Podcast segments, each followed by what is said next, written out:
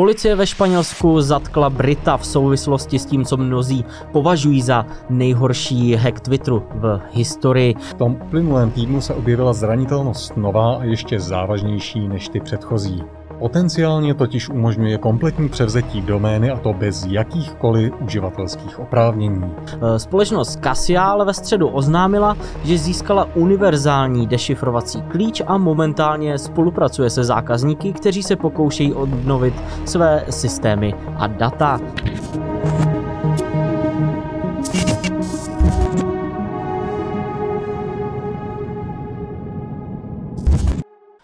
Hezký den, dámy a pánové, mé jméno je Stanislav Novotný, se mnou je tu můj kolega Jan Kopřiva a my vás vítáme u další epizody, ale v Security Castu. A tento týden nemůžeme začít nijak jinak než zmínkou o zranitelnosti, která postihuje v současnosti systémy s operačním systémem Windows.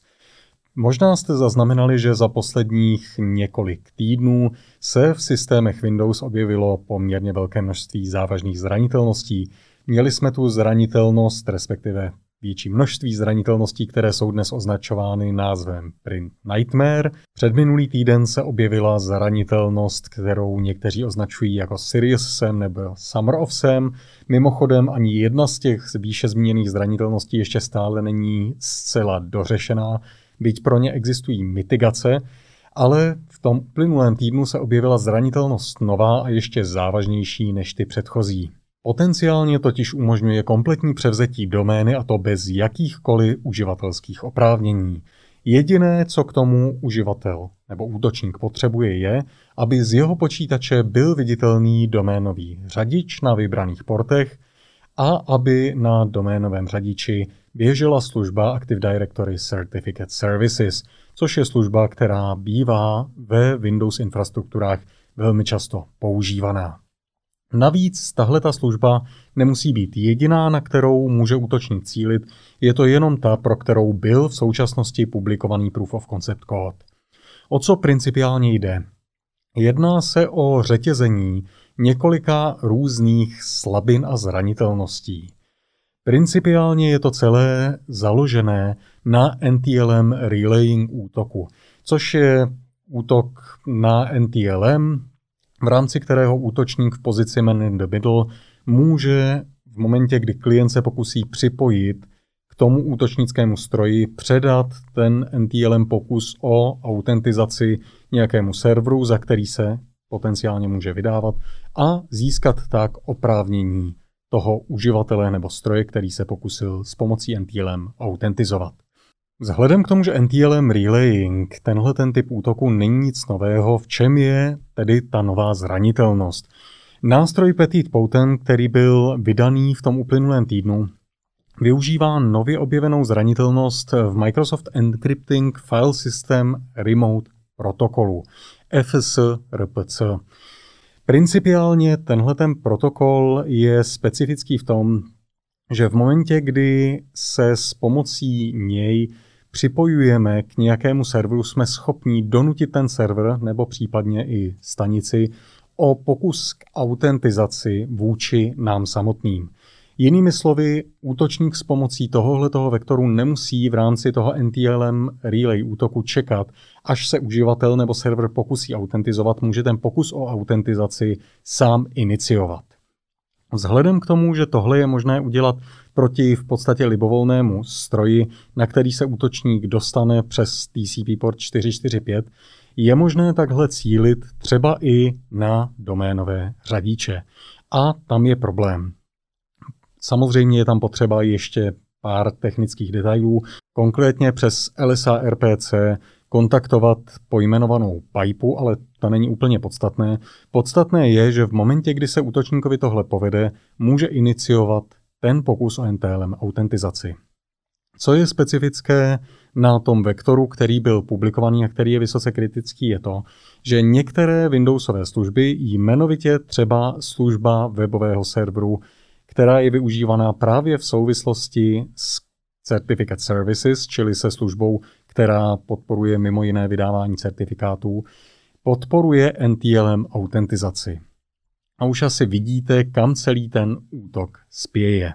V podstatě útočník může vyvolat požadavek stroje směrem k Certificate Services a následně zachytit NTLM autentizaci. Vzhledem k tomu, že Certificate Services jsou schopné vydat certifikát, může si útočník získat certifikát pro libovolný stroj a s pomocí certifikátu nebo oprávnění libovolného stroje se dají dělat různé věci.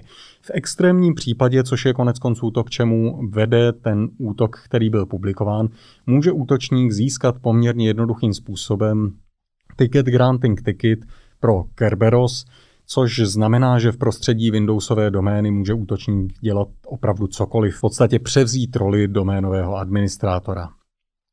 Vzhledem k tomu, že celý ten NTLM relay útok je dlouhodobý problém, který není možné snadno vyřešit. Ani tahle ta konkrétní zranitelnost nebo tenhle ten konkrétní útok není něco, co by bylo možné triviálně vyřešit. A to je důvod, proč ho tak obšírně popisuju. V tuhle chvíli totiž není úplně jednoduše možné takovémuhle útoku zabránit. Ano, Microsoft vydal vyjádření k tomu, jaká mitigační opatření by měla organizace udělat, ale je to dost nešťastně formulované doporučení. Microsoft říká, vypněte podporu NTLM autentizace všude, kde je to možné, specificky třeba u webového serveru Certificate Services, což je sice pěkné, ale ve spoustě míst domény standardně NTLM autentizaci vypnout nemůžeme. Navíc ty Microsoftí doporučení zcela pominuli jakoukoliv zmínku o té zranitelnosti, která je nově pro tenhle útok využívaná. Co můžeme říct tedy my jako doporučení směrem k vám, dámy a pánové? To doporučení ohledně vypnutí NTLM autentizace, kdekoliv je to možné, je samozřejmě na místě. Pokud jde o cílení na Certificate Services, bohužel, jak jsme řekli, tohle nemusí být ta jediná služba, na kterou můžou útočníci cílit. Už se přes víkend objevilo i několik popisů toho, že se k cílení pro podobný útok dá využít i Prince Pooler nebo některé jiné služby, takže pokud zabráníte NTLM přístupu k Certificate Services, omezili jste tenhle jeden vektor. Určitě je na místě to udělat, ale neříkám, že nás to stoprocentně ochrání. Jediné, co tedy můžeme doporučit nad rámec těchto obecných mitigačních technik a postupů, je zapnutí relevantního logování a sledování výskytu události s event ID kódem 4768, což je ticket granting ticket request. Je to něco, co by vůči Kerberosu měli formulovat pouze vybrané stroje. V momentě, kdy uvidíte nějaký podezřelý 4768 event, je na místě prošetřit ho. Případně odpojit stroj, z kterého přišel od sítě, těch možností reakce je tam potom samozřejmě víc, ale pokud máte nějaký SIEM, rozhodně sledování těchto těch událostí a jejich vyšetřování je na místě. Takže tolik k téhleté zranitelnosti, respektive k tomuhle útoku. Bohužel je to něco, co v současnosti nejde mitigovat plně. Pokud se možnost plné mitigace tohohle toho útoku objeví, budeme vás o ní samozřejmě informovat v nějakém příštím security castu. Pro teď bych ale doporučoval, abyste alespoň ty minimální reaktivní opatření provedli, protože jinak libovolný uživatel ve vaší síti může získat kontrolu nad vaší doménou. Pojďme dál. Po tvrdém ransomware útoku, který zasáhl zákazníky společnosti Cassia, nabídl původně ransomware gang Grevil univerzální dešifrovací nástroj za bitcoiny v hodnotě 70 milionů dolarů. E, společnost Cassia ale ve středu oznámila, že získala univerzální dešifrovací klíč a momentálně spolupracuje se zákazníky, kteří se pokoušejí obnovit své systémy a data. E, v tom prohlášení Cassia uvádí mimo jiné, že může potvrdit, že nástroj nástroj získala od třetí strany a že má týmy, které aktivně pomáhají zákazníkům eh, ovlivněným ransomwarem obnovit jejich systémy a to zatím bez žádných hlášení jakýchkoliv problémů s dešifrováním či s eh, dešifrovacím nástrojem. Eh, kdo byla ale ta ona třetí strana, prohlášení nezmiňuje. Jestli se tak jednalo o nějakého proxy, který za ten dešifrovací nástroj zaplatil, nebo Revil vypustil ten dešifrovací nástroj zdarma, zatím není jasné. Každopádně tahle kauza tedy ještě není úplně uzavřená a já doufám, že se to, jak se společnost Cassia dostala k dekryptoru, někdy v budoucnu eh, ještě dozvíme. Budeme to pro vás samozřejmě sledovat.